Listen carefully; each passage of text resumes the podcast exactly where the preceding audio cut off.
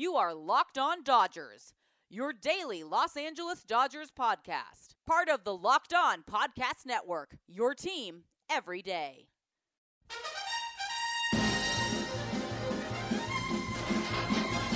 So I say D, I say D-O, D-O-D, D-O-D-G, D-O-D-G-E-R-S, team, team, team, team, oh. Hello, Dodger fans, and welcome to Locked On Dodgers. We are part of the Locked On Podcast Network, the number one local sports daily podcast network. Locked On, your team every day. This is a daily podcast covering the Los Angeles Dodgers, bringing you the smart fans' perspective on our boys in blue. I'm Vince Samperio Chavez, reviewing themes, and I'm back. And Jeff, who held it down yesterday, is here again. Jeff Snyder of Baseball Essential.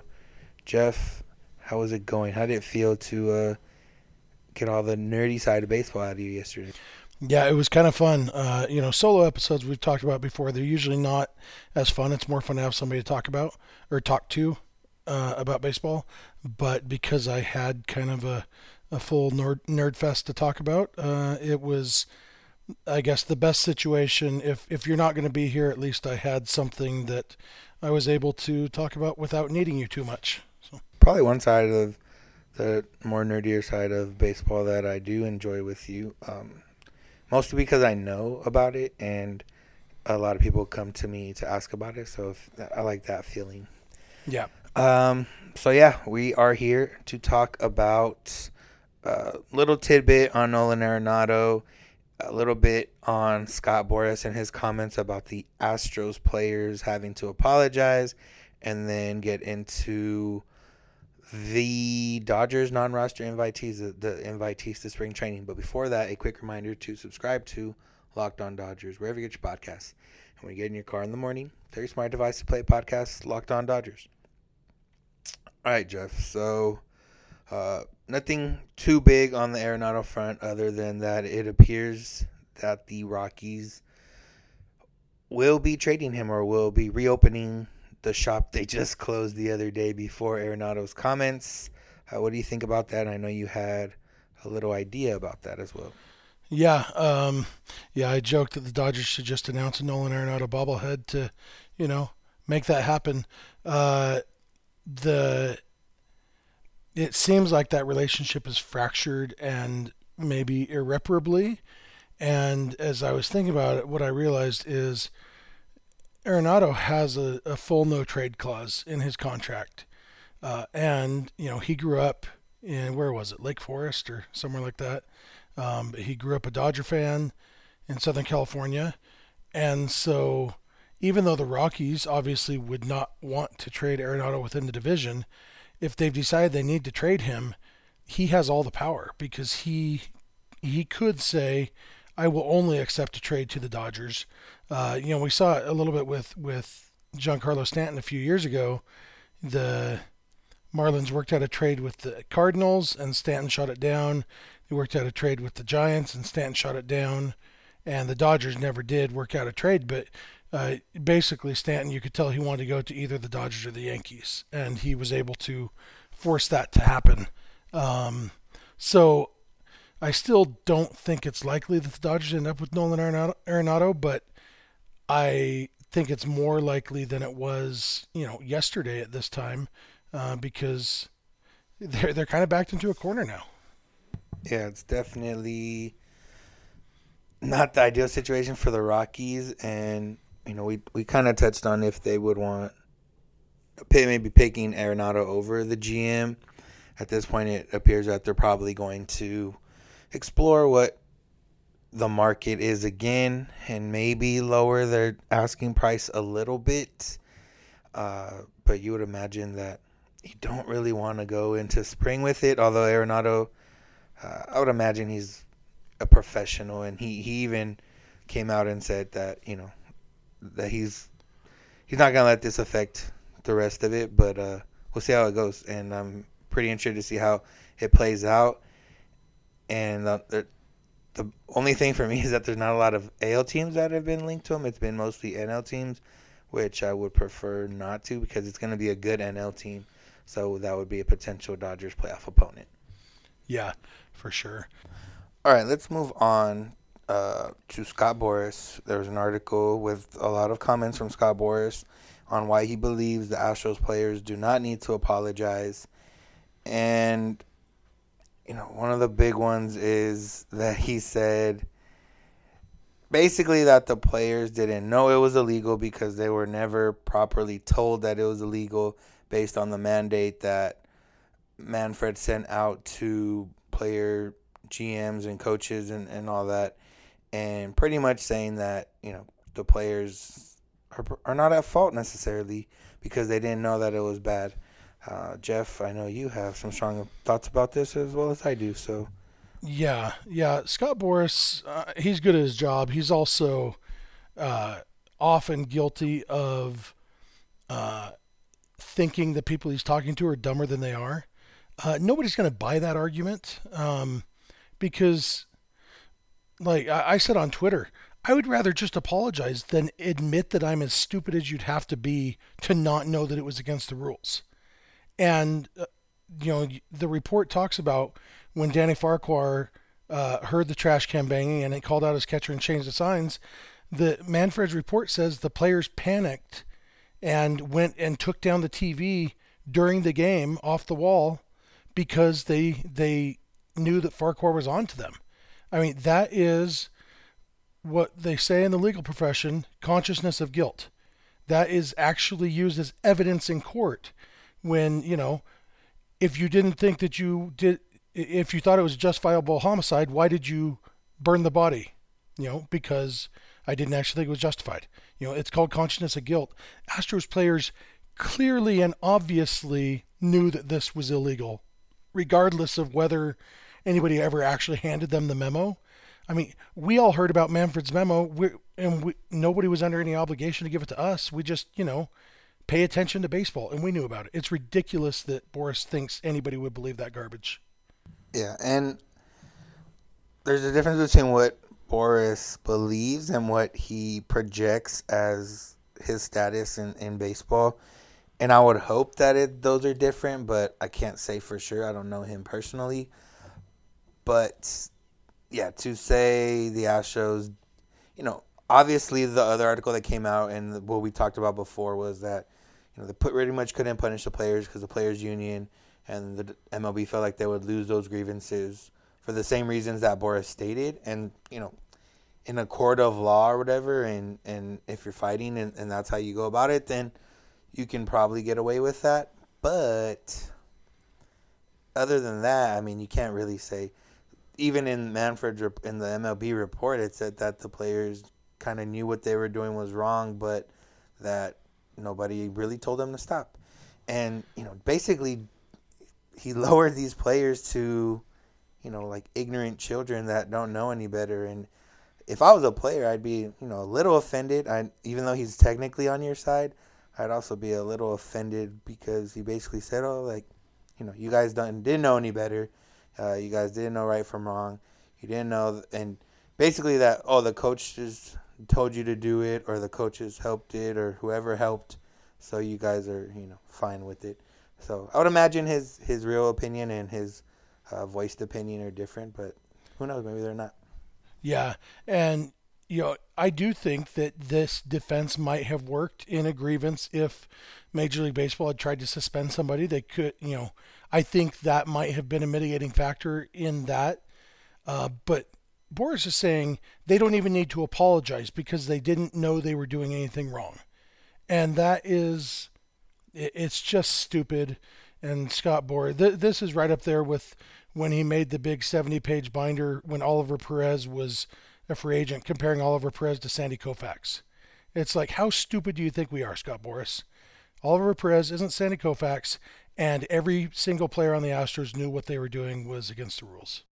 Yeah, so we'll leave it there with Scott Boras and the Astros. We're still looking forward to that apology in the future. We'll see how they go about it. We're going to come back and talk about the non-roster invitees, the Dodgers prospects, and other players that are not on the roster but are invited to spring training. But before we do that, Jeff, let's talk a little bit about Arizona again. Okay. Arizona is where the Dodgers have spring training. Camelback has been there.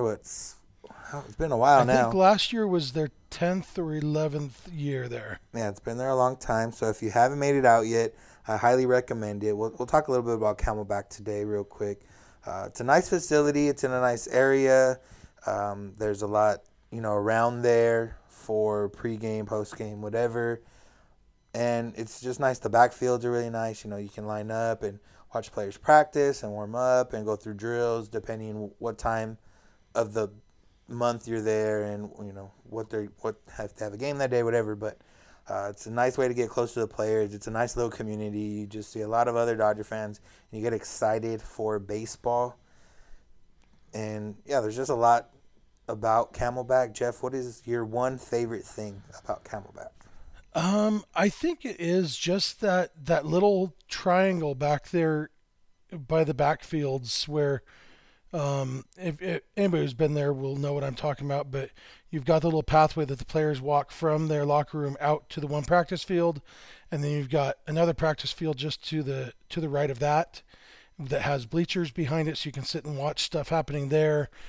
So you've got stuff going on both fields. Just being back there, there's trees, there's shade. It's a really nice, relaxing place. Even if you're not trying to get autographs, it's a nice, relaxing place to just watch baseball, watch these guys who you love watching playing. And it's, when I think of spring training, that spot is what I think of. The presence of baseball is around you. But, Arizona's not limited to just Camelback Ranch. But if you want to find out what else Arizona is about, you can go to visitarizona.com/springtraining and plan your trip and see what else there is to do out there. And stay locked on Dodgers. Okay. Since I knew we were going to talk about Scott Boras, I looked up his past clients. And this guy, obscure former Dodger. He might not be as obscure for some, but he will continue to get obscure as time goes on. And that's Alex Guerrero.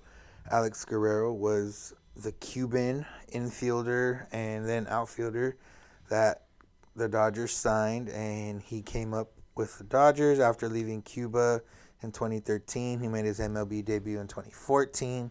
But before he even made his MLB debut, he had an issue with a teammate and it was after his MLB debut, but either way, he went down the minors and he had an issue with Miguel Olivo in a dugout scuffle, and Miguel Olivo ended up biting off a piece of Guerrero's ear, and Guerrero had to undergo plastic surgery to reattach the ear. He was a bit polarizing of a player at that time, just because some people thought he was better than he was. Some people didn't think he was as good as he was. And he didn't last too long in the majors. He ended up going to play in Japan and hit a lot of home runs over there. And now he's a free agent. So there's a lot to tell. We could probably have a whole episode just on Alex Guerrero, but I tried to keep it relatively short. Jeff, I know you'll have something to add to it. Yeah, my main memory of Alex Guerrero is he was one of the worst sliders I've ever seen. Just could not slide. He, like Puig, has had some bad slides in his time. Alex Guerrero, if you take Puig's worst slide and multiply it by 10 and do it every time, that was Alex Guerrero. It's like nobody ever taught him how to slide into a base. Yeah, I definitely remember that. All right, so wait, moving on. Before you go on, Vince, okay. I forgot, I promised that I would give people the coordinates of the exact spot where you and I met. Oh, that's right. And so I have that. All right. The longitude and latitude and whatever. So it is 33 degrees, 30 minutes, 46 and a half seconds north, 112 degrees, 17 minutes, 38 seconds west. Ooh, so that is, or if you just type it into Google Maps, type 33.512912. -112.293888, and that will get you the exact spot where Vince and I met. Wow, maybe we'll add a statue there next year. All right, so now we'll talk about the Dodgers invited 21 players to spring training. Majority of them are prospects. There are a couple non-prospects. So I'll run through the list real quick, and then, Jeff, you can point out who intrigues you as a potential guy for the 25-man and just other guys that you're excited to see with the big league guys for at least a couple weeks. So they have left-handed pitchers Raymond Guduan, never heard of, Kyle Lobstein, and then right-handed pitchers Brett DeGeus or DeGeus. I'm not sure how to pronounce that one. I think it's DeGeus, actually. DeGeus. Josiah Gray, Marshall Kosowski, Zach McAllister, Edubray Ramos, Jordan Sheffield, Edwin Uceta. Catchers, we got Rocky Gale, Jose Lobaton, and Connor Wong. Infielders, Jacob Amaya, Jeter Downs, Omar Estevez, Connor Joe, and Christian Santana. And then outfielders, Anthony Garcia, Jaron Kendall, Zach Rex, and Cody Thomas. 7 of those guys have played in the majors before, and pretty sure the rest of them are all prospects. A lot of them in the top 30 of the Dodgers. So, Jeff, anybody on here going to crack the opening day roster, and then just a couple of the younger guys. Or we'll go with that first. Yeah, opening day roster, it seems tough because, you know, the best players on here, or the best prospects on here, are mostly young enough that they're just clearly hey, this is a reward for you. Let's get you some time in Major League camp. I don't think any of those guys, none of the top prospects are really in a position to make the big league roster out of spring training. You have a guy like Connor Joe, who, if the Dodgers had some injuries in spring training, he's one of those guys who, you know, might make it, although he's not on the 40-man. And so, you know, a guy more Zach McKinstry would be more likely to make it than, and that's the thing with these non-roster, it's such an uphill battle because you have to be good enough that they're willing to knock somebody else off the 40-man roster and off the 25-man roster to get you in. So usually it's two different guys. Okay, we'll DFA this guy and send this guy to the minors. And so that's why non-roster invitees hardly ever make it, especially on a team like the Dodgers that's as stacked as it is. Honestly, it's hard for me to even... I guess Edubray Ramos is maybe the best chance, just because he's has potential to be a good relief pitcher. He's done it in the big leagues before. Nobody else really strikes me as even having much of a chance at all. Yeah, I think this is when the Dodgers have always had their roster pretty intact, pretty set the last few years. It's always been, you know, that 24th, 25th man that is really the only thing that spring is on for. Well, I guess the rotation's been, I mean, the rotation will still have, but the 25-man roster is pretty much a locked, and I don't see any of these guys cracking that. Eddie Bray's, you know, one, they brought him in, and he's been in the majors before. You know, Jordan Sheffield was a guy that they didn't protect in the Rule 5, ended up nobody picked him. I'm sure he'll be up at some point this season, but I think a lot would have to happen for him to start the year in the majors. And, yeah, barring injury, I just don't see any of these guys being able to crack a roster. So, you know, they'll just be getting their work in with the big league guys, a lot of the younger guys, and then some of the older guys will just be trying to show that they still have something, whether for the Dodgers or for another team that will be looking if the Dodgers happen to let them go. So, yeah. I mean, I think this is probably the least star-studded. Like, there's no one, I mean, Jeter Downs maybe and Josiah Gray, and that's kind of been more in the last year or so. This is probably, like, the weakest overall class of prospects that they've been non-roster invitees, but that's because a lot of those players have graduated to become on the roster. Yeah, you know, the Dodgers, you have... wow, I just forgot his name. The catcher guy. Oh, Keibert. Keibert Ruiz. Yeah, you know, he's on the 40-man roster, so he doesn't show up on this list, but he'll be in big league camp. Obviously, Dustin May and Tony Gonsolin are guys who are still on the prospect lists. But they don't show up on this list because they're on the 40-man roster, guys like that. And so, yeah, you really do see guys who, you know, Jeter Downs played most of the season at Rancho Cucamonga last year. I mean, there's a lot of guys who played at Rancho Cucamonga last year, which is kind of crazy. I watched Brett DeGeus play at Cucamonga last year. He throws really hard. It looks like he has potential to be good, but he hasn't even pitched in Double A yet. And so this is really, we saw it, Corey Seager getting a chance to be in big league camp before he was on the 40-man roster. Cody Bellinger, too. You know, they do that with guys who they think highly of, and they want to get them that taste of the big league life to kind of motivate them. And I think that is all 21 of these guys. Well, 18 of them, that's all it is. The other three are catchers. And one thing you learn about spring training is you can never have too many catchers. And so the Dodgers have 3 NRIs coming at catcher, plus they have 3 catchers on the 40-man roster. And so that's, they'll have 6 catchers in camp.